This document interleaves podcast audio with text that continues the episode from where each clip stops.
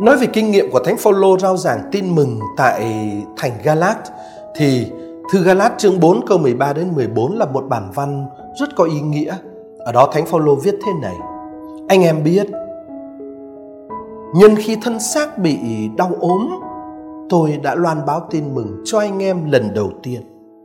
Mặc dù thân xác tôi là một dịp thử thách cho anh em, nhưng anh em đã không khinh, không tởm, trái lại anh em đã tiếp đón tôi như một sứ giả của Thiên Chúa như chính Đức Giêsu Kitô.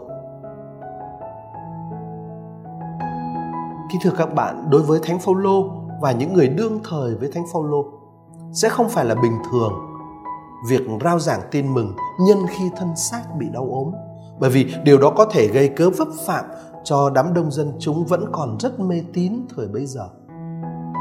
Vậy nghĩ rằng mình chưa có một cái diện mạo đoan trang để rao giảng tin mừng cho những dân mê tín ngoại đạo đâu thì thánh phaolô đã ở lại xứ Galat chỉ vì lý do bệnh tật, chứ không phải vì có ý định rao giảng tin mừng ở Galat. Nhưng căn bệnh đã khiến cho Phaolô phải mang một cái dáng vẻ chẳng hay và không phù hợp để loan báo tin mừng. Nhưng mà khi ngày ở Galat đó, thì những người Galat đã không xem thường, cũng không ghê tởm đối với ngài. Như thể là đối với một người mang đến sự trúc giữ hay một điểm gở. Trái lại, dân chúng ở Galat đã đón nhận ngài như là một thiên thần của Thiên Chúa và như là chính Chúa Giêsu Kitô vậy. Và điều này đã là một trải nghiệm đặc biệt của Thánh Phaolô trên con đường loan báo tin mừng. Để có thể hiểu đúng cái ờ, kinh nghiệm này của Phaolô, chúng ta cần phải đặt cái kinh nghiệm này vào vị trí của nó ở trong cuộc đời của Thánh Phaolô. Thánh Phaolô được Chúa Kitô kêu gọi làm tông đồ dân ngoại và ngài cảm thấy mình có một đặc sủng đặc biệt trong việc loan báo tin mừng ở những nơi mà danh Chúa Kitô chưa được biết đến. Như ngài nói rõ điều đó ở thư gửi tín hữu Roma chương 15 câu 20. Nhưng mà chỉ sau khi công đồng Jerusalem đã họp và sau cái vụ việc đụng độ rồi chia tay với Thánh Barnaba tại Antiochia, thì Thánh Phaolô lúc bấy giờ mới có cơ hội thực hiện công trình vĩ đại đó của đời Ngài, như là người đứng đầu sứ vụ. Còn trước đó, Ngài là phụ tá của Thánh Barnaba.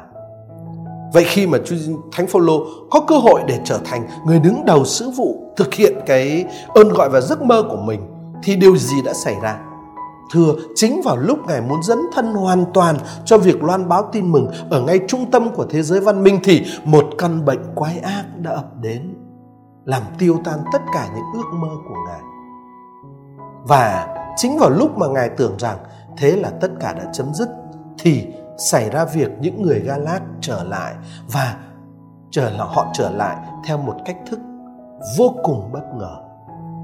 Và đối với Thánh Phaolô, đây là một mặc khải lớn lao. Đây là một sự xác nhận lời mời gọi thần linh dành cho Ngài, nhưng mà với một giáo huấn mới. Giáo huấn đó là gì?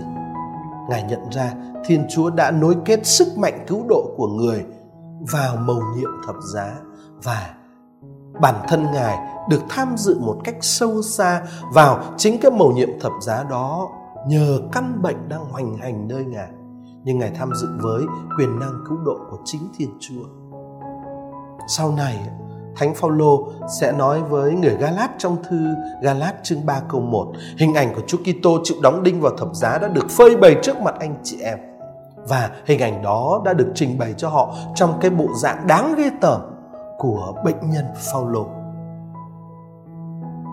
Chưa kể là ở trong cái biến cố trở lại của người Galat tất cả đã diễn ra mà không có bất cứ sự, bất cứ một sự chuẩn bị nào về phương diện đạo đức hay về phương diện thần học và cũng chẳng có bất kỳ sự can thiệp nào theo kiểu tân bốc của người phàm. Và thánh phaolô đã ý thức một cách rất rõ ràng cái ân huệ của thiên chúa kết nối với mầu nhiệm thập giá của chúa kitô. Kính thưa anh chị em, ngày nay tại nhiều nơi trên thế giới, các nhà thừa sai cũng vẫn đang được sống cái kinh nghiệm đặc biệt đó của ông Thánh Phaolô. Thiên Chúa kết nối sức mạnh cứu độ của người vào mầu nhiệm thập giá và chúng ta được tham dự một cách sâu xa vào mầu nhiệm đó nhờ chính những giới hạn của chúng ta với quyền năng cứu độ của chính Thiên Chúa.